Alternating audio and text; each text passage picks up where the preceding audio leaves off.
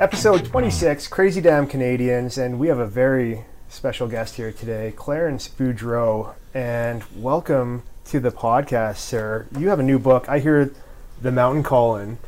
What inspired you to write this? Um, actually, I got nagged into it by my family. I didn't plan on writing a book when I'm 90 years old, you know, because the memory fool, you know, plays a few tricks on you now and again.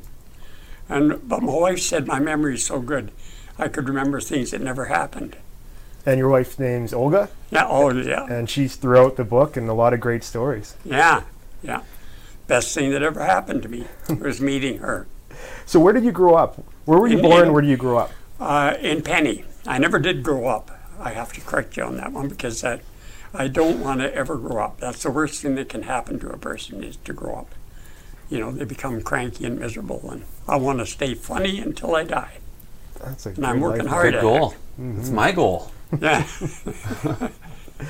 And for those who don't know where Penny is in British Columbia, it's how far east of Prince George? Well, it's uh, I always say halfway to McBride. It's about 70 miles from Prince George 70 on miles. the CNR. Yeah, and of course we're north of the Fraser River. Right. So one of the notable things about that was when you grew up in Penny, and one of the things that's featured most in your book, it's talked about throughout, was the fact that Penny now, if you go out past Willow River, and you can go all the way out past Upper Fraser, there's a road that goes to Penny. Yeah. But that didn't exist. How far did the road go back Well, in the 50s and uh, 60s? Oh, back then, uh, you had to cross a ferry to get into Sinclair Mills at that time. So just past Upper Fraser then, Yeah. the road went there, Yeah. and then it kind of stopped. It wasn't much of a road, I'll tell you, but anyway, yeah, and they crossed a ferry there. You know where the Hansard Bridge is? Yeah, yeah. That's where they crossed the ferry, just below it. Because lots of guys go out there to go snowmobiling. And Yeah. So that's where the Torpy is. Yeah, Areas you probably hiked. yeah, I've been there a few times, Yeah. And yeah. Hedrick. Hedrick I, I've never been there, no.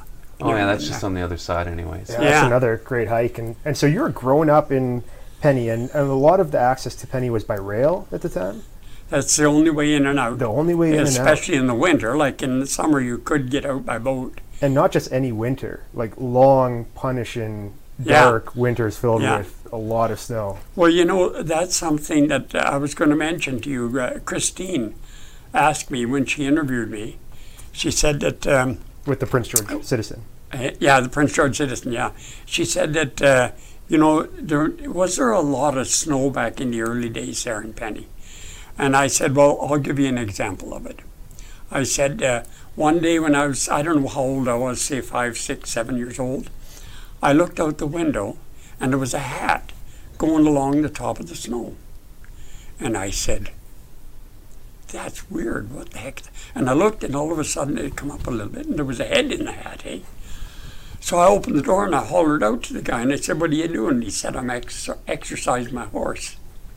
Oh Wow. geez, so you could That's- sit on a horse Yeah, that's, and the snow. See, people often ask that. Is Yeah. it warmer now than it used to be? Do we get less snow than we used to be? yeah, we had a lot less snow. Yes. Really? Oh, yeah. Well, Dave and I, we would have grown up as, as kids in our, our teens in the 90s. And, and during those days, I remember the winters were even longer with more snow then and colder. and colder. But I mean, if we're going back to the, the 30s and, and 40s and 50s, like Yeah. you hear this the folklore, you hear the stories of what winters used to be like in Prince George. Yeah. Much different. Yeah. Well, then uh, I think in Prince George, if uh, if I remember right, I think that it was officially 62 below at the airport one time, Wow. quite a few years ago. So when when but you, you so you first started by saying that the, the rail was the only way, but Yeah. another big feature in your book, of course, is stories where you guys would build ice bridges across the Fraser River. Uh, that would be in uh, the 50s that we Right. started doing, and that was mainly for logging. You see, uh, there's nice pictures in the book there about the ice bridge and how strong they were. And, uh, you know, Ken, Kenworth trucks would cross there, uh, tail skidding 30 big trees. Right. So how did you build the ice bridge, and who built them? Like, what, what where did that come from? Because I think in the book you talk about the fact that you built some of them, right? Yeah, I did, yeah. And uh, before me, my brother in law, John Humphreys, he built a couple there. And then uh, him and I worked together on them, and then I took over and I started building them. And so, how long would they last? Like, when you when would you build them, and when would they come apart? As soon as the ice stopped, we'd build them. But then uh, they'd go out with the ice in the spring. We couldn't recover anything on them because it was all frozen to ice. So when the river went out, and one time it went out, and uh, do you know what the Fraser Canyon is? yeah. Yeah, okay. Uh, the bridge was so solid, it jammed the canyon right across. And a friend of ours named Oliver Pracer, he was coming up with his riverboat, and there it is, right in the canyon. So he must have had quite a time, but he took his power saw and he cut it apart. You're And- talking the one by West Lake, like that canyon that people Oh, hike oh, down no, to. no, the, The one, one, that's further out east. Yeah, there's there's two. There's the the Fort George Canyon and then the Fraser Canyon. that was the big one where so many people died back in the '60s, in the mm-hmm. t- at the time of the Overlanders. There was Really? a- I think he figured that maybe hundreds of people drowned in that canyon. It's a wild one. Yeah, Yeah. Are you talking down south? Uh, it, it's out east. Like it, It's it- uh, south of uh, Hutton or Sinclair Mills, at the river. I did not know that there was actually a canyon. You didn't there. know that, eh? No. Yeah. so, so growing up in Penny between the world wars. Uh, you were a child during the 30s and, and 40s growing up with how many siblings? Seven? What was that? How many siblings did you have? Uh, five. Five siblings. Yeah. Okay. Oh, what was it like for your siblings? Oh no, pardon me, eight in my family. Okay. Yeah. Okay, so eight kids in total? hmm And what was it like growing up with your siblings in a very remote part of northern British Columbia? What did you do for fun? I always say that it was um, a lot of fun. Uh, you know, I'm really happy I was born in a family of eight because you could be fighting with four and you still had three more to be friends with. You know, worked out pretty good. Yeah, absolutely. And like, and you did some adventures as well. In your book, you talk about how your dad used to bring you and a few of your siblings up into the mountains, and you'd stay in cabins for the night, and uh, Yeah. some wild, cool adventures with your siblings. What was that like? Well, uh, I don't have very good memories of that. There was just one trip when he was going to take us up. And he said to me, he said, You know what? You've got to have good boots if you're going to go up the mountain. I'm, I think I was eight years old. So what did he give me? A pair of his dried up old cork boots. Well, by the time there was a cabin at the foot of the mountain, by the time we got there, it was, I don't know, four or five miles. I had blisters all over my feet. I had to take two steps to move the boots. I don't know what he was thinking of. But anyway, there was five or six of us, and that's as far as we got. We turned back and went back home again. And was that going up Red Mountain? Yeah, because there was no, different no trail. There was no trail at that time. I know, and that's one of the things that people are going to realize. We're going to work there. You built the trail yeah, up Red Mountain and the cabin up Red Mountain. yeah. But there was more than just Red Mountain in that area. So in Penny, what mountains were there that you guys would climb? Just so we clarify. Well, main, it was mainly Red Mountain itself, and you know it's quite wide. About it's quite a few miles wide. There's three different peaks on it, and then on the other side of it, there's a place called Don Valley, and that's a, a creek that goes down into the Torpy River, off the backside. Yeah. Okay. So we had a cabin up on that side too at one time, but that uh, we built that. I think there's a picture in the book of it, and it's upright. It's built with upright. upright logs and it collapsed. Yeah. Well, actually, we didn't have anything for the roof really, and it it's what let go, and then it's there's still a stove and I don't know axe and dishes and stuff in that. When What- was the last time you were up there? Oh man, probably, maybe possibly in the nineties. Okay. Yeah, I think I mentioned about uh, going up there with my sons, and we just had a tablecloth for a shelter Yeah. and a pour drain. Yeah. And Yeah. you're frozen underneath that. We that. could have easily stayed there that time, you know, with hypothermia. Yeah. And Yeah. What, what was the population, just for our viewers, what was the population of, of Penny back in the 30s and 40s growing up? Hmm. I'd say probably 50. About 50 people. And Yeah. you were fortunate enough to meet your wife, your future wife at the time, Olga, Yeah. in Penny out of 50 people. And oh, no, there was more of it when she came. okay. There what was year no- was that? what year did you meet She- your uh, well, she came to Penny in 1950 Okay. or 49, I think, the fall of 49 or 50. so, So what the- made Penny go? uh, a big mill. At that time, it was the second largest mill in the interior of the province. So the Oh, population exploded then. Lots Yeah. of growth. Yeah, it did. Yeah, there was quite a few people there then. I know at our wedding, there's quite a big community hall in Penny, Mhm. and it was full. It was packed. And that was sponsored by uh, the mill at the time, the community hall. They they helped build it. Uh, the, I think the people of the community built it. The people of the community. Yeah. Okay. And there's a really funny story in your book, and I'm hoping that you can talk about it, Clarence, where it has to do with your wife and snakes. Oh, Can you talk about that story? Because I'm surprised that your wife even still talks to you after reading that story. I know. She sometimes she doesn't. but anyway, no. Well, what happened was I'd like to tell my version of it because she tells hers quite often, and she. Uh, uh, well, she was at the, living at the Teach Reach, and I went there to pick her up. We were going to go out and do something, and and uh, she was in the bedroom and she was doing her hair and getting all dolled up, you know. And I kept yapping to her when I was in the other room, and I kept saying, you know, you got to come out here and see these chocolate bars they got in at the at the coffee shop. We had a coffee shop at that time, and they're really good, you know. And I built it up, and she come in and she opened the bag, and there was three snakes, live ones, in there. Well, here's where I. This is part of my plot, you see, why I done it. She cried for over an hour on my shoulder. Oh, I knew I had her. I knew I had her right there. Yeah, that's plenty ahead. Eh? Yeah. well, in a cruel way. That's what she said. yeah. I didn't know though that she hated snakes that bad. Yeah. Well, it could have been funny. It could have been cute.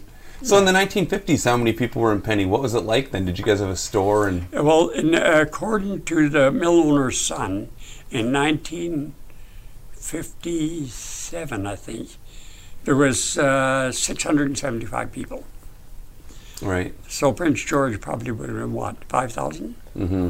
Yeah, there's a, a mass up in Force for the World. They have some signage that talks about the massive population growth of Prince George during the 1960s, and it, w- it grew by over 30,000 people in a period of 10 years, one decade. 30,000 people grow. That was uh, pulp mill. Yeah, with the pulp Pulp mills, right? And I, I guess Penny was the re- recipient of that, that population growth as well. Yeah.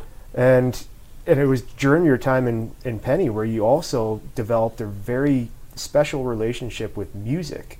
And did that come from your parents? Were they always Yes. involved in music? Yes, it did. It Yeah. came from my parents. Yeah, talk about your love for music. Yeah. Well, actually, um, when I was five years old, I used to sit by the record player and sing along with Hank Snow and Wilf Carter. And that's when I started singing and uh, been doing it ever since. Yeah. But anyway, when we were kids, there was a, a quite a big crew in the bunkhouse. And I had three older sisters. And of course, they loved to come over and visit over there at, the, at our place. And uh, they'd come over, and I know one guy played a violin, another guy a guitar, and somebody played the wash tubs and, and spoons and stuff like that. Well, us kids just went crazy. We just loved that, eh? Wow. So that was one of our first tastes. And then, of course, my brother in law in the 40s, Jack McKinley, I don't know if you guys know him, he was very famous around town. McKinley, yeah. yeah. There's, isn't there a mountain named after him, or I don't a know. or Yeah. And in the book, you, you mentioned him. Yeah. Yeah. Well, he was a, a really good musician. And he got together with my sister in 1946, and he came to Penny. And he taught us how to play guitar and stuff like that. Nice. And then the passion just took off from there. And Yeah. it's been a lifelong passion. I mean, we see the guitar in the studio here, and Yeah. you can play a song for us later. But it's uh, i i not not just the your love for music, but but also your love for storytelling, and you see that throughout the book, which is called "I Hear the Mountain Calling." But you've always been a, a natural storyteller. Were, did that start at a young age as well, where you just had this? No, it didn't. It's funny, you know, when I was uh, in one of the lower grades, the school was going to McBride to enter into a sort of a contest or something. And the teacher asked me if I would sing, and I said no. And I had been singing for quite a while, and she knew that. And I still don't know to this day why. I, so I didn't get to go with the rest of the kids. because I wouldn't sing. Interesting. Yeah, that's funny, eh? So, so in Penny, um, as as a young person, what what kind of stuff did you guys get up to? Like, what was your favorite activities? What was life like there when you were younger for stuff to do? Well, one of my big memories is that uh, when we were quite young, we, our mother made us weed three rows each one of us in the garden, and we could go fishing. So we spent an awful lot of time fishing. We really loved that. Yeah. And as for other things, well, uh, my brother Jack, I don't know if you know of him or not, uh, he's written nine books. He's, he, he's gone now, but he was pretty well known here yeah. him and I was always in trouble. We were always into something.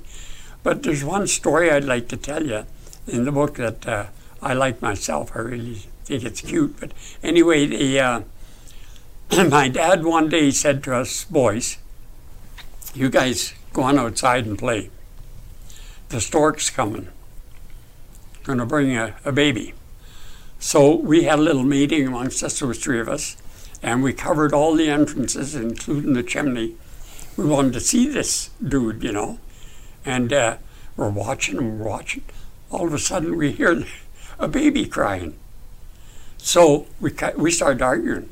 Who let down their station? You Oh, know, no. you weren't watching. No, you weren't watching. And but anyway, there it was. And that was my youngest sister was born. Yeah, that's a great memory. The one, those kind of memories, they'll stick with you for, for life, right? Those exact moments. Yeah. Yeah. So you mentioned the the fishing as well. That was a passion of yours, but also the hunting, where you're into hunting as well, but also viewing wildlife as well, especially up in the Red mm-hmm. Mountain area. That was it. That was in later years. Yeah. That's what we did. We used to go up and we'd sit there for hours, you know, and uh, with our binoculars. Yeah.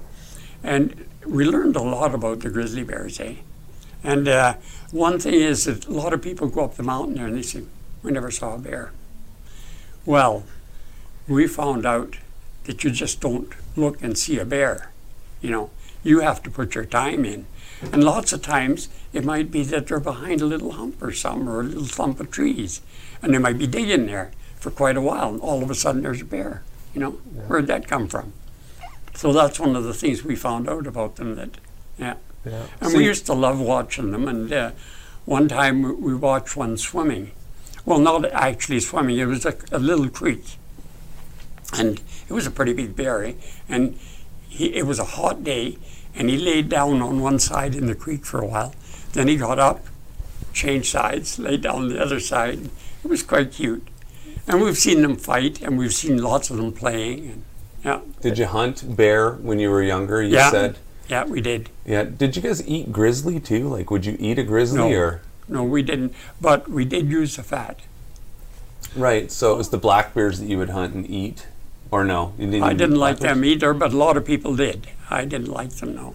Yeah. Oh yes. And you yeah. mentioned in the book also that in 1965, that was a very significant year for you because that's the last time that you ever shot a bear. You noticed that the population might have been dwindling, going down because you weren't seeing them as often. What what was significant about that year that made you stop hunting grizzly bears? Okay, what happened was we had a, a, a special spot up in the mountain, and there was uh, big rock cliffs across the valley, and around them we always saw grizzly bears.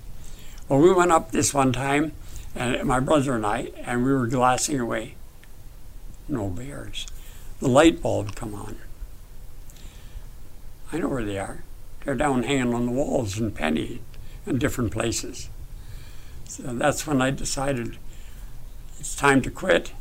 And it's more fun watching them alive than to see their hide hanging up. But you sure have a lot of stories about close calls with bears, Yeah. like really close calls. So, but uh, what was notable to me was in the book throughout it, you talk about the fact that when you saw grizzlies, like you were just puckered up and scared. Yeah. But you saw black bears that were coming for your food in the tin cans in one notable story in the book, and the bears were outside eating, and you ran out and threw rocks at them and chased them and ate your food looking at the bears, just keeping them away. Well, yeah, and one time that didn't work very well because, well, as you know, we run a, a fish hatchery there. Yeah. And I had this girl looking after it, and she come down to the house and she said, "There's a bear up there, and he won't go away." So I went up and I chased him out one end of the hatchery, like, and he went right around and come in the other side. And then we had a chicken house sitting outside there a little ways, and he went around this way and I went around this way. I didn't have my gun or anything, and we met about 12 feet apart. And he wasn't giving up. So uh, I went down to the house and I got my gun, and we. He died of lead poisoning. Right. Yeah. Well, there's nothing else we could do, you know, because they can do an awful pile of damage in a hatchery. But you basically would stand up to black bears and chase them away Oh yeah, all the time, and that Yeah. you mentioned that multiple times, Yeah. and have multiple bears there, and you'd chase them away and didn't really care. Yeah. What was the difference between them and a grizzly, though? Like, were people actually getting attacked by grizzlies back then? oh yeah, yeah. There's lots of uh, records of people. In fact, uh, a friend of ours that we knew, George Evanoff, Yeah. he uh, he got killed by a grizzly up on the end of the Bear Paw Ridge, Bear Paw which Ridge. is the opposite end of where our cabin is. Yeah, we had a gentleman uh, come on the program, Mike Nash. Mike Nash, I know him. Yeah. really great guy, and he articulated the the story because George is a very very good friend of his, and Yeah. it was in the the late '90s when it happened, '98 or '99, and just the. That man, George Evanoff, and the, the book that Mike wrote about him called The Mountain Knows No Expert, Right. it's so true because it- regardless of, of how specialized you might be in any kind of wilderness training, like the mountain knows no expert. And so he went over the details of, of what eventually led up to George Evanoff stumbling upon a, a moose carcass that a, a grizzly must have uh, killed or Well, he approached. just saw, he just saw the bear or the wolf tracks, and he didn't realize there was a grizzly there. Hmm. And they said his tracks were real short, and he was sneaking up, and the bear come up behind him and bit him. But I can further that story a little bit. Uh, we had a phone in the house for the forestry, and it was one of them ones you could hear everybody speaking over it. Yeah. Well, George rang his wife in Prince George, and my wife was listening on the phone in the house, and uh, she'd answered the phone, and all you could hear was breathing. He couldn't talk, and he done this a few times before he passed away, I guess. wow. Yeah. That's, that's sad. And I mean, they Evanoff Provincial Park. They named provincial park where Fang Mountain is after this gentleman George Evanoff, and and he's he's somewhat of a, a legend ar- around Prince George in the north just for everything he accomplished. And I think And- if he were to go, he'd probably choose no other way. You know, Yeah. he, he passed away in Yeah. that a destination that he absolutely cherished and loved in in the mountains on the, Yeah. the Bears Paw Well, he, he said he knew he was in the wrong. Mhm. Yeah, yeah. that's apparently what he would have said, I should say. He d- Not that he did because he couldn't talk, but Yeah. Anyway, my son-in-law went up there with uh, a couple police the next morning, and uh, Dave King, who we know well, Yep. he um, went up with some friends in the in the night and walked right by there. That's right. Yeah, Yeah. and came back down again. Yeah, because I believe George Evanoff had a rule that if if he didn't return that night, like don't send out search and rescue or anything. He might have decided to stay at the cabin or overnight. Yeah. Like wait at least twenty four hours. But what was what set people off that night was I guess he had dinner plans that evening. That, and so when he didn't come back and, and show up Yeah. that, and, and then the phone call as well. But with the grizzly bears, you mentioned in the book that you also develop a, a bond with them, a relationship, because year in year out, year after year, you start to see this, the same bears yeah. appear, and And families, yeah. yeah, and families of bears, and you probably have maybe names for some of them. Yeah, we well we had um, uh, Davey Armish. I don't know if you guys know him or not, and uh, Dr. Patterson, and their wives, and there was uh, quite a few of us up there. And in uh, a 24-hour period, we saw uh, 21 different grizzly bears that we could identify. Wow, Yeah, twenty-one grizzly it's bears. it's a real uh, uh, breeding ground for for the mothers and cubs up there. yeah. And sometimes, like uh, sometimes we could put the binoculars up and we'd have eight bears in Wow. in the binoculars. So that's so. Tell us a little bit about Red Mountain when you started going up. What was it like? How long would it take you to get up Red Mountain? Because for people who don't know, if you start at the bottom, you've got six kilometers to reach the base of the mountain. Yeah. starting from the penny store Yeah. or the rail. And then you got six kilometers up. So it's a 12 kilometer hike on the trail that you built. But Yeah. what was it like for you when you went up? Uh, back at that time, there's a place um, on the side of the mountain that we call the canyon. It's an actual canyon. And we used to go down the track three miles from Penny West and then up and climb up. Your nose is pretty near touching the hill. And I remember when my uh, brother and I was young, we had trouble getting anybody to go with us because we'd put on a 60 pound pack and our gun and we'd run until our tongues were sticking out and then we'd, you know, for a long time. And as soon as one guy got up, the other guy had to get up. Eh? Yeah.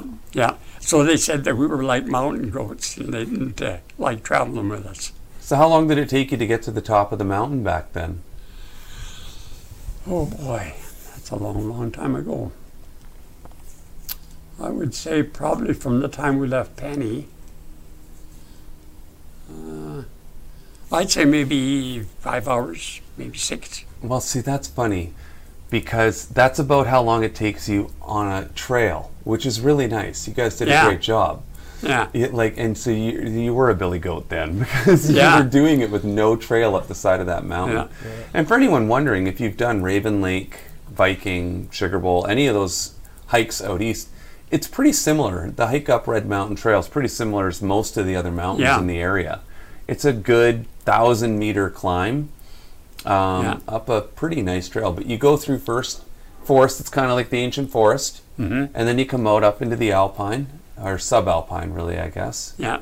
at the top there, and it's a gorgeous view.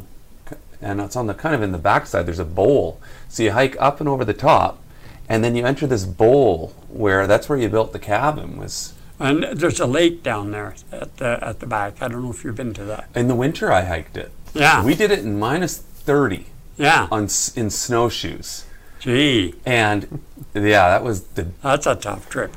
It was a tough trip. We were Yeah. scared, and in modern gear, Yeah. with snowshoes and a cabin that had a fire Yeah. But of course, the only thing up there in the winter was just the roof, just Yeah. the tip of the roof. And you hiked down the snow on steps people had built to get into the cabin. And it's extraordinary that you can still book that cabin today. Like Yeah. the cabin that you built is Yeah. being used by and enjoyed Well, by people actually, throughout the north. Actually, there was uh, five of us Mhm. built the cabin, and then my sister and my wife, they chinked it, so they were in on it too. So it wasn't just me; it was you know more Yeah. people to it. So let's let's talk about that. W- w- Did the idea manifest that you wanted to build a cabin up there and, and Yeah, for all to enjoy? did, and, yeah. and then how long did it take to, to build the cabin? Was it a, a two or three summer project? Did it happen in one period of time? Um, that cabin, let's see now. That uh, well, actually, I built I built a road up there over a period of ten years, and then we built the cabin. It was it was built in '62. Yeah. So you started building the road up in the 50s.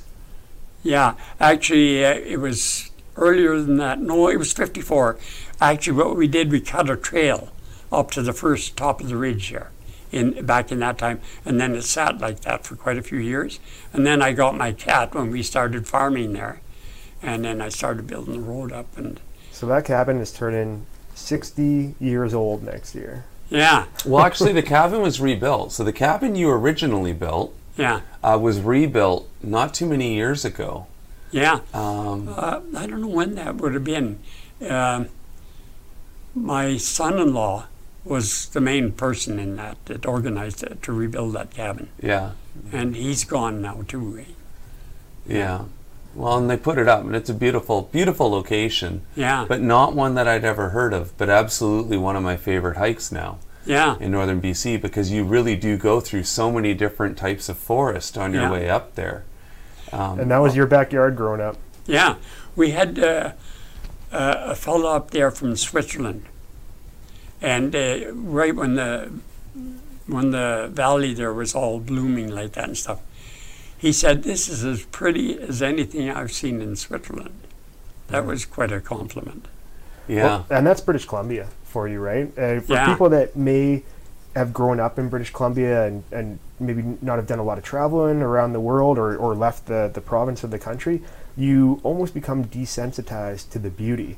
But once you start seeing other places, and start exploring more of northern British Columbia or just the province as a whole, you recognize how lucky we are. Oh yeah, This is a very, very sure. special place. That's why I never uh, traveled very far. And I you didn't have to. and, and Clarence, you had some very interesting careers growing up as well. And I'm, I'm actually just going to uh, name some of the, a few of them. So, when you were at the age of 15, you started a career as a flunky in the cookhouse, then moved on to work as a horse logger, sawmill worker, bush foreman, rancher, cat skinner, forest warden, road and bridge builder, and you finished your career as a salmon hatchery manager. That's a diverse collection of careers you had. It is, you know, not many people have that variety, do they? That's a lot of different changes. And I think it goes to show the versatility and the various skill sets that you develop. You know, growing up off the land in a lot of ways, Yeah. and you know when you don't have an extraordinary amount of resources at your disposal to use, you find ways to get things done, Yeah. and you become valuable in not just one or two, but a large quantity of different things. I have a cute story to tell you. I don't think it's in the book there. Uh, the John Howard Society. They have a, a sort of a halfway place at uh, Kenneth Creek. And they come out to interview me to see if I would like to be the head honcho over there. And uh, so, anyway, we started the interview. And uh, I told them, I said, uh, you know, I might be interested in the job. And they said, How's that? And I said, Well, one thing, under one condition, you let me carry a 45 six shooter. And the first guy that used drops the F bomb on me, bang, he's gone. That was the end of the interview. You know, it's funny. I started working at Sun Life in Parkwood Mall, and right next door to me was a fellow named Mike Perm. And Mike was, you know, in his 80s. And he talked about the fact when he started in the insurance game in Prince George, he would come wearing a six shooter on his hip, working in insurance because he was in finance and you had to be able to protect yeah. The money. And I was like, Are you kidding me? And Yeah. he wasn't. And now you tell that story. And I'm like, Apparently, this was a thing. That's Yeah. funny. You know, there's this very popular musician. Her name's Jewel. She's from Alaska, and she was actually just on the most popular podcast in the world, the Joe Rogan Experience. Mm-hmm. And she was telling a story how when she went to university in Colorado, that she showed up to, to class with a knife on on her belt. Like mm-hmm. everyone in Alaska just walked around with knives, and then all of a sudden she found herself in the principal's office. So very similar story. How Yeah. you know there's certain things in, in in different cultures and areas where you don't recognize they're not the norm Yeah. one career I'd love to talk about right now, Clarence, and I'm hoping that you could tell this story, is this about Patty the horse when you're in the, the horse logging business because I read that story and it was very emotional. And, Yeah. I'm going to let you tell it, but Patty the horse. Yeah, well, it it was a very sad day for us. And actually, what happened was I was driving a team of horses, and I was going up this skid trail, and I could see my brother and another fellow, Emil Micho, they were falling this tree. And I could see that it had the undercut. It was going to go straight across the road. So we're in the clearing. Eh? A wind come up and broke the, the tree off and sent it right down the skid trail. And I stayed there for a while. I managed to get the younger horse off, but the older one, he stayed right there. And uh, the last thing I remembered was that uh, I saw a tree on the side of the road and I was going to cross over to it. And I got hit on the head by what broke over the horse's back. The rest of the tree hit me on the head, and my mitt was on one side, my toque on the other side. But I wasn't out very long when I hit the cold snow. I come to. But And anyway, then the, the horse just uh, he was down on his hind end. And he just groaned a bit, and then he fell over, and that was it. And uh, we had we had between my dad and I, we had driven that horse for years. It was a beautiful animal. yes, uh, I believe 1,600 pounds. And, Yeah. and at the time it was the company's property. Just That's like, right. just like a co- company would own an asset today in a, a machine like a an excavator like back then with using a lot of horses for logins that was company property right Yeah, but when you you develop a bond with with that Yeah. horse when you spend so many hours uh, Yeah. on its back or, or riding it and and it must have just been incredibly sad to, to have to witness that and almost scary afterwards whenever you'd hear a sound a snap or or a tree Yeah. coming down there's almost PTSD after that it sure was. Yeah, I was nervous for quite a while after. And you were Yeah. back at work the next day. Yeah, back at work. But pretty jumpy, I'll tell you. Yeah, for very traumatic, and and to, to witness Yeah. that. So, so you were also one of the first people to get a cat in out in Penny, eh? Like you bought a big loader or yeah, dozer. actually, there was cats there before that. 1950 was when they first come in, and I got mine in 57. And uh, I bought it when Finning Tractor was on First Avenue here in Prince George. And uh, I bought it, and I think I paid uh, 22500 for it at that time, brand new. And uh, I got $500 back on the exchange. Our dollar was worth more than the Americans at that time. Yeah, different Yes. story now. So, h- how long did it take you to pay that thing off? At twenty-two thousand in the fifties would have been. Well, hold on. hundred is eleven hundred today on my index chart. So that's ten times more. That's two Couple hundred hundred twenty. grand. Two hundred and twenty thousand dollars equivalent today. Wow. That's what Yeah. that thing cost you. Well, actually, um, we paid cash for it. So how did you do that? Well, actually, uh, my wife doesn't really like to talk about that much, but she uh, she had a, an inheritance, and Oh, yeah. that's how we managed to do that. Yeah, And then you used that thing to develop a business. Like you did a lot of stuff with that. That's one of the things that speaks about the resilience of people back then, which is what struck me. You mentioned that. And I'll agree.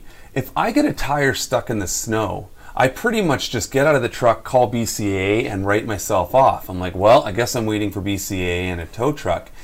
You have multiple stories where you drove your bulldozer into the river in four feet, broke through the ice in four feet of water. yeah.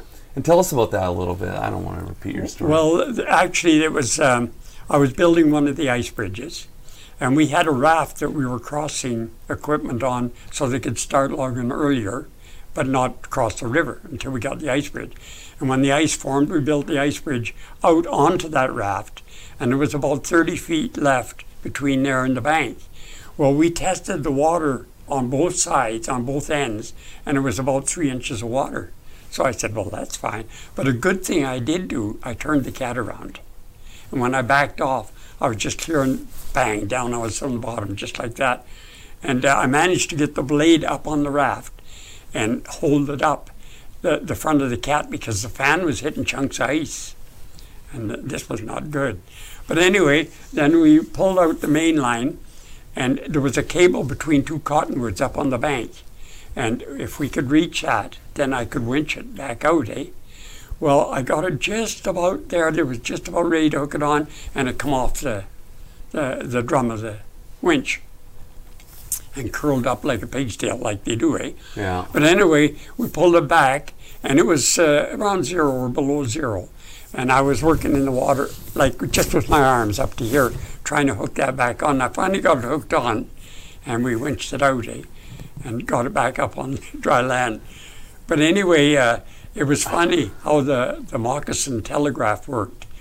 I was working for Eagle Lake there at that time. They owned Penny. And uh, I got on the phone for some reason, and that's the first thing they mentioned. We hear your cat took a bath today. That's what they said. They knew all about it. I mean, that's a very different world when you are talking about at zero degrees crawling into the Fraser to hook a winch up to pull your cat out that you drove off of a raft that you would load equipment on to take across the river Yeah. in the winter. I don't think, unless you look at the book, I didn't really understand until I looked in the book and saw the picture of two boats that you guys had built a ramp across the two Yeah. boats. So, two aluminum boats, for lack of a better description, just a bigger version of an aluminum boat. And you built a ramp across the top of the two of them, and you would drive loaders onto that using the two aluminum boats as your floats and take those things across the river. Yeah.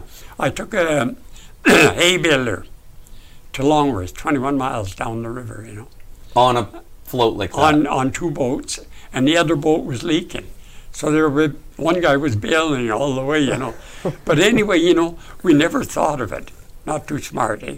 I don't know. I just can't believe you would even think to do that. Like, Yeah. it's so inconceivable. And your resourcefulness is evident throughout the book in multiple Oh, yeah. stories. And like I read this book and I felt like a useless human being. Yeah. Yeah. like what you were able to accomplish, and a lot of times self-taught.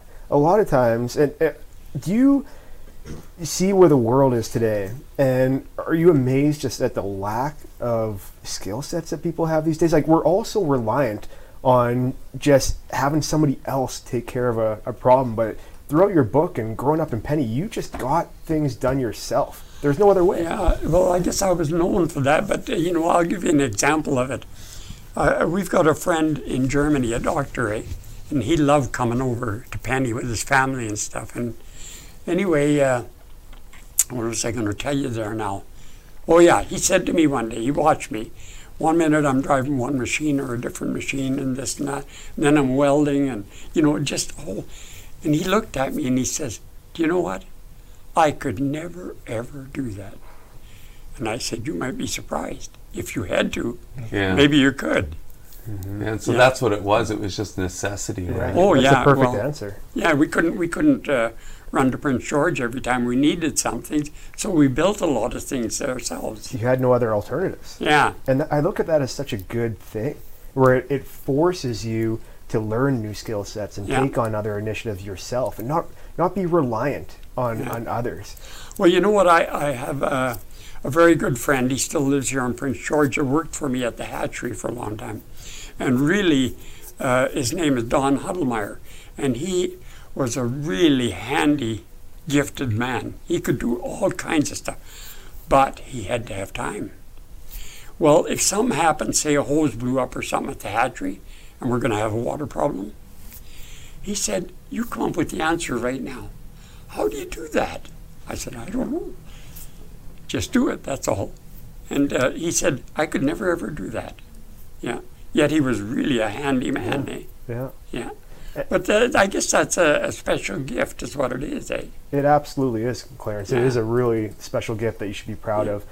And in addition to these skill sets, you also flirted with different patents, uh, some that worked and, and some not Yeah. so much. Let's talk about those. Well, uh, one of the patents that um my brother-in-law and I we were in on it together, and in those days there was no patent lawyers this side of Winnipeg.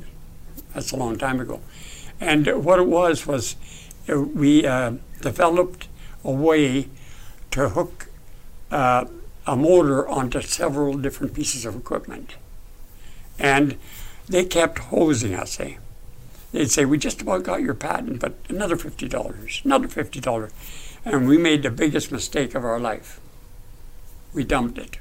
We got fed up with it.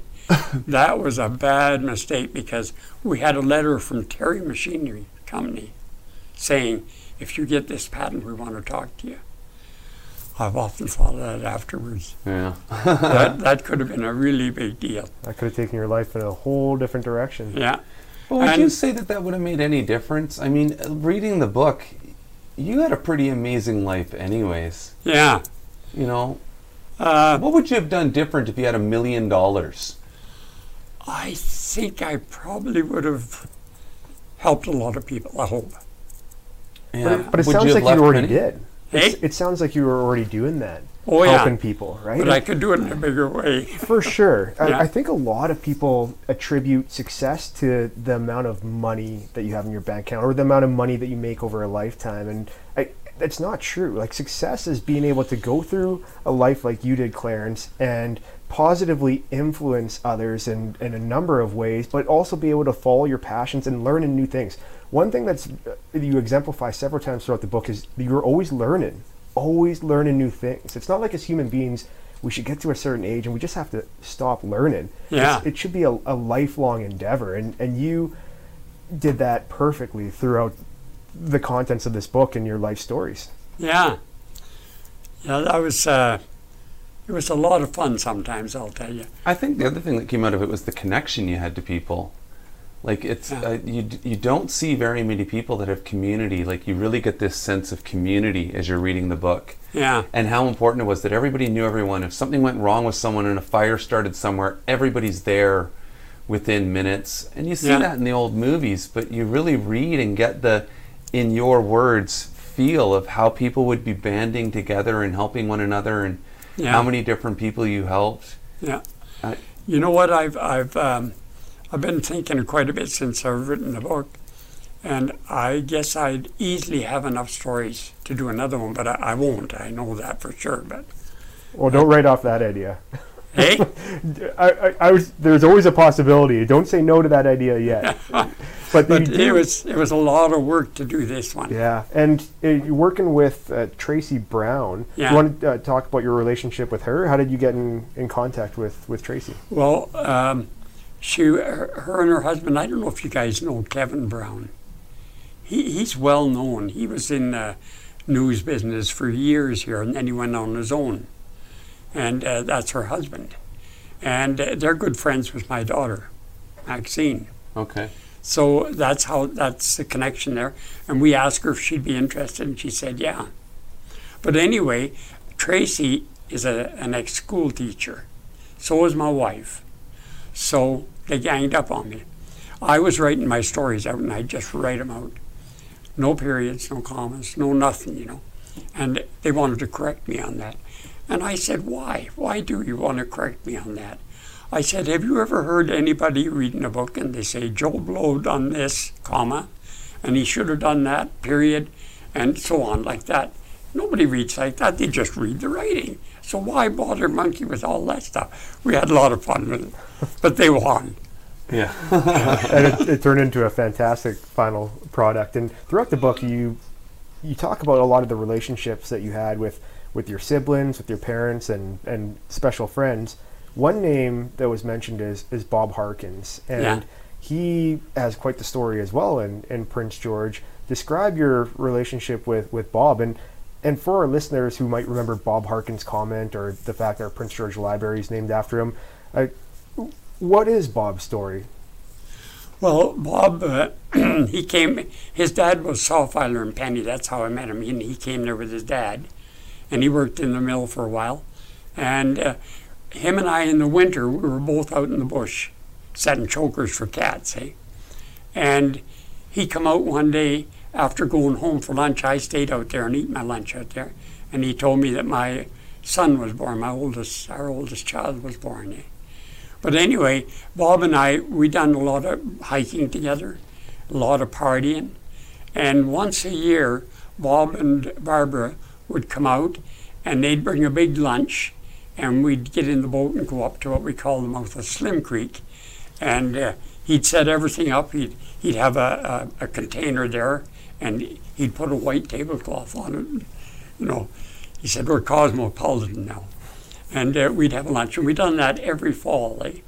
And uh, yeah, so we were really good friends. But uh, I was going to tell you that uh, when Bob won the Citizen of the Year here in Prince, he, uh, I was invited as, uh, I guess, uh, the hidden speaker. There was eight of us there, and uh, that, I really had Bob on the on the hot seat there in that one. But anyway.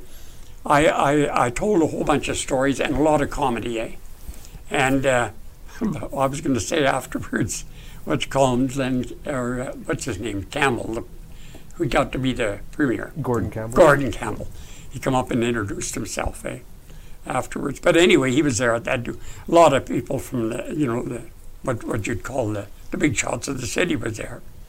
But anyway, at the end of it, uh, I I said. Uh, the crowd. I said, "Well, John Backhouse was uh, the, the? MC. Yeah, he was, you know, in charge of it." And I had run this by him, and and he, I said, "Do you think that proper to use this year?"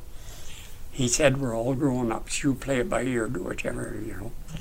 So anyway, I said that in Penny, excuse me, in Penny, everything was getting pretty boring and quiet, you know.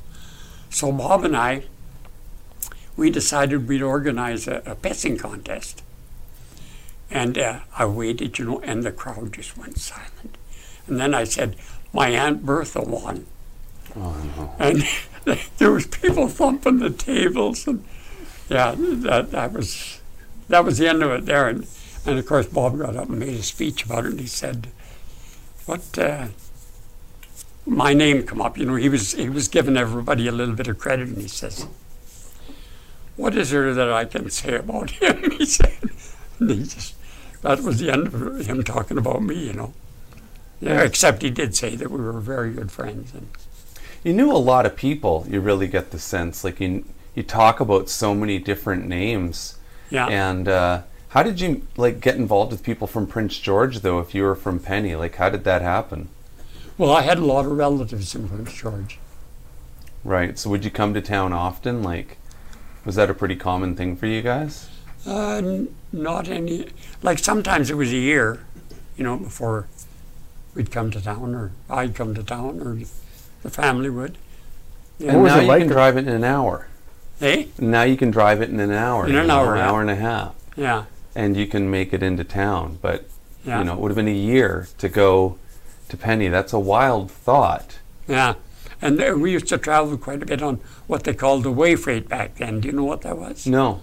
Well, it, it, they had a, a, a locomotive, and they had, I think, a, a couple of cars, and then they had a, a coach and a caboose. And that was it. And it run up to McBride. Uh, it made three trips a week. It went up one day, back the next, and like that. And uh, one day it didn't run. Well, we'd get on that, and my gosh, that was a trip in itself. I remember one time it was seven hours to get to Prince George. Why? Well, they stopped every place. If you were standing by the track, they'd stop and see what you wanted. You know, it was really nice. Not like now. Eh? Now there isn't any service out there from the Yeah. railroad. None. Yeah, everything's shut down. Wh- When you would make those trips to Prince George, was it a little intimidating at all? Just I mean, Oh. considering the population was, was 50 times the size, but Yeah. did you? Because a lot of people still come to Prince George from smaller communities in the region, and, and they still feel they look at PG as the big city, right? And did Yeah. you feel intimidation at all when you'd arrive? or- Well, I don't know if I felt it, but uh, I'll tell you what happened. I come in, and uh, you know, being in Penny all the time, when I got into Prince George, I said hi, hi, hi to everybody on the street, and they'd stop and look, back, wonder where the devil did that guy come from? You know, I was about nine years old, I think. Yeah, That's awesome. you know, you know, you actually get that like going from Prince George to Vancouver sometimes, where you're used to just kind of saying hi to strangers or making small talk with people in elevators, but it ends quickly because in Vancouver it feels like is a little bit more reserved. yeah, But in, in Penny, I guess going from a community where you literally know every single person in that community Yeah. to all of a sudden being exposed to strangers and, Yeah. and looking around, being like, I've never met these people. This is bizarre. yeah. That's a funny story. Yeah, you know that's one thing I really like is um, is humor. hmm I love that. You Yeah. brought your guitar. You music was a big part of your life. We talked Yeah. about that briefly, and uh, t- so w- how did you end up playing the guitar, and where were you playing it? Like, what was your band kind of history? Well, my uh, daughter, and my son, and I, we played for a lot of parties in Penny over the years, and every Christmas we had the whole town into our house, and and we'd go until three or four o'clock, or maybe longer in the morning, and that was in the days. You don't see many parties like that anymore. When I was young and when I was growing up, you went to a dance. You didn't leave till the sun was coming up. Yeah, And that's the way it used to be back in the day. Now people are yawning and getting tired at 10 o'clock, you know. Wimps.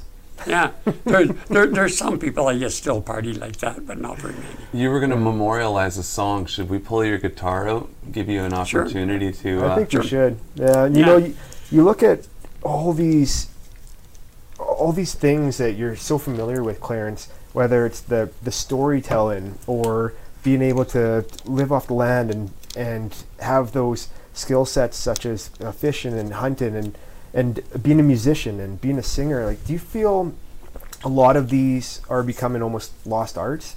Uh, Such day? a variety, I would say, probably, yeah. yeah. Yeah, there's probably still some people, I hope, that do it, but yeah.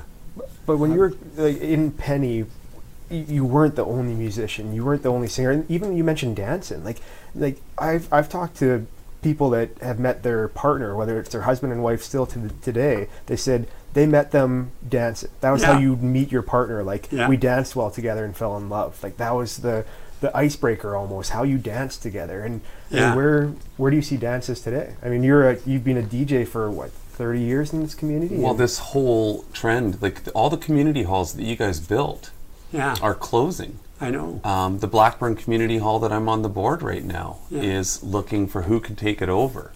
Uh, the Hart Community Center uh, just got handed over to the Prestige Treasure Cove Hotel. Um, a lot of them are closing. It's a different era now, right? That's Well, if you talk to the musicians themselves, you know, that's what they say. I mean, there's no place to go and play anymore. yeah, There used to be all kinds of places, you know, like uh, Jack McKinley, my brother-in-law, and my brother Jack, and my sister Evelyn. They had a, a band together in Prince George, and then a fellow named Max Sexsmith and different fiddlers and stuff. Well, you could play all over the place, you know. You could Yeah. go out along the line and play for dances and stuff. And the Fiddlers, Mike St. Germain, I know him, yeah, I knew him, I should say, yeah, and Brian too, yeah. all the yeah, they all were part of the old time Fiddlers. Yeah. I had a favorite one myself. It was his name was Buster Sandy. And uh, some of the fiddlers were really good, but they just stood there. Well, he was all over the place. You know, he was really full of life, eh, and I liked that. And a good fiddler too, yeah. yeah. So I got to know a lot of the, the old time fiddlers through my brother-in-law and through different people. And a lot of them come to Penny yeah, and come out there to visit, and yeah, and then set up in the hall and yeah, well, play us a song. sure. Let's hear this. Okay, now, first off, there's one song here that I've written. It's called Mountain Memories. And uh, I would say, out of all the songs I've written, it's probably my favorite because it describes my life quite a bit. But before I do that, there's something else I would like to do here. I would, I don't know if you can see that very good there. Can you see the picture there on the guitar? Oh yeah. Andrew can zoom in.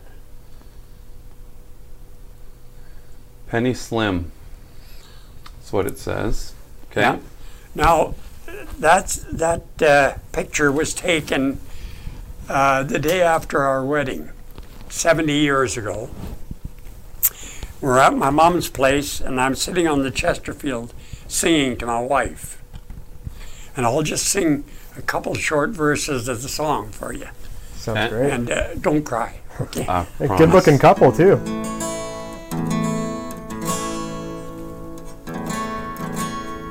Just got to get my head in gear here first. Need a coffee? Okay, no, I'm okay. I don't drink. I'm not mad enough. With this ring I thee wed, my angel here beside me. A moment more and heaven will be mine. With this ring I thee wed, I vow to love you truly until the end of time, dear, you'll be mine. That's awesome. You know what? That sounds like an old time Yeah, song. Like when I started DJing, Yeah. I could literally envision being in like the Penny Hall or the Ferndale Hall. Yeah. after your wife hears that song, I'm sure she forgave you for the snake incident. Well, you know what happened with that song a while ago? Uh, my wife, she, we had a bad car accident in 1980. In and, uh, Penny? not 1980, in 2011, a head-on. so in Prince George. in Prince George, uh, right at the Giscombe turnoff. And uh, so we, we both got pretty badly busted up, eh? And uh, she was in the hospital three and a half months. So anyway, she her one finger that was broke was the ring finger, so she couldn't wear her ring. So she took it off and she put it on her dresser in her bedroom. And Jenny and I, who you guys know, we got together and we planned this out. And Jenny took the ring and took it down to a jeweler and he resized it bigger and polished it all up nice, our wedding ring. So then she didn't know anything about it. And under the Christmas tree, we had a little box there, stuff. And that was, I said, that's one you can't look at because our daughter was coming in that evening and we were going to record this thing, you see. So anyway, uh, uh, my son-in-law, who is a very good guitar player, uh, Dave Sainamon, he uh, he was going to play the guitar, and of course I was talking to to Olga, and I said, um, "Okay, you can open that now." So she sort of pushed it away because of the snakes, you know. so anyway, Oh, no. she finally opened it up, and there's a wedding ring in there. So I got it in my hand, and as I'm putting it on her finger, I was singing that song, the same song that we sang 70 or I sang 70 years ago. It doesn't get any more romantic than that. And that one, that one was on uh, CBC Radio. That's why he's still married and I'm going through a divorce.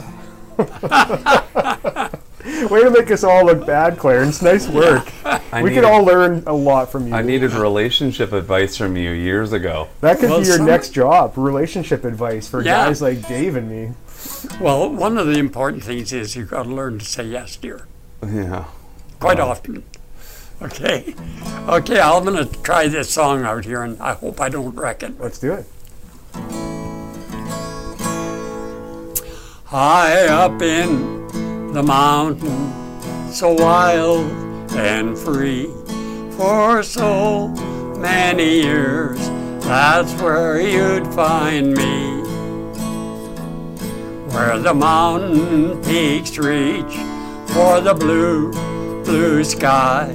You'll never find such beauty, no matter how you try.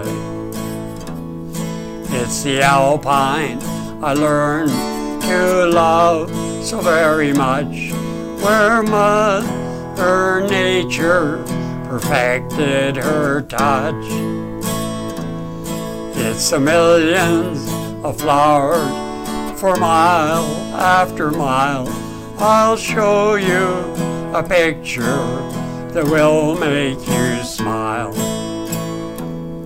That's where the grizzly feels at home with so many miles where there's freedom to roam. I love to watch them play for hours on end. It's the happiest time I ever did spend. My family would come up for holidays. We built a cabin at a nice place to stay. As I sit in my La-Z-Boy dreaming away, I relive those memories from yesterday. I relive those memories from yesterday. There's only two of us to clap. Do you have those songs? Have you recorded your songs like anywhere to, for your On family? I, I have a, a Facebook page. yeah, and so you put them on there. Yeah, That's I've got good. quite a few on there. I was like, I've, that'll uh, matter. I've written one lately, and uh, uh, I haven't got it out there yet. But anyway, I, I've I've got it about uh, who's going to impersonate Penny Slim when he's gone. You know, and it's just a kind of a goofy thing. Eh? anyway, I think it's great. So, Yeah. you know, before we wrap up the, the podcast, that the, a large part of the reason why Dave and I and Andrew really love and enjoy doing these podcasts is, you know, because I, I hope that people can reflect on them and and really it puts a smile on, on people's face. So, like, you have four children, correct? yeah. You- Why don't you, before we end things up, just uh, throw out a special memory or, or something you really admire about each one of, of your kids, and then we'll end it there. Just so it's it's on Well, the record. Our oldest son, he's uh, he had his own training program, and he trained uh, First Nations people a lot, and uh, then he got working for two different companies that uh, supply funding to the First Nations, and he's been doing that for quite a number of years, and uh, his wife, his name is Dan, and his wife's name is Britta, and she helps him a lot on that too Great. and uh, that's our oldest son. And then uh, the, the the daughter, well, Diane Louise, she used to play and sing with me all the time. We lost her to LS a few years ago. Sorry to hear. And then Maxine, Maxine, she's done a variety of things. Like she worked for regional district for quite a while, and uh, done a lot of writing for people uh, for their speeches and stuff. And yeah, and uh, you know she's um, her and Jenny are a lot alike in that way. They both think a lot about other people and help other people all the time. Eh? Yeah. You know, so we're very proud of them for that too. And our son Larry uh, came from the little town of Penny, worked his way up to the regional director for all the parks in northern BC. Wow. So we were very proud of him too. Yeah. Your daughter Jenny is one of the best realtors ever. That's how I met her. I hired her to be my realtor. Yeah. And uh, I always joked with people when she became my realtor. I was like, "Oh, my realtor, she can be a, a you know, a bad word." I was like, and that's exactly who you want. I said, she does not mess around at all. She's a pit bull.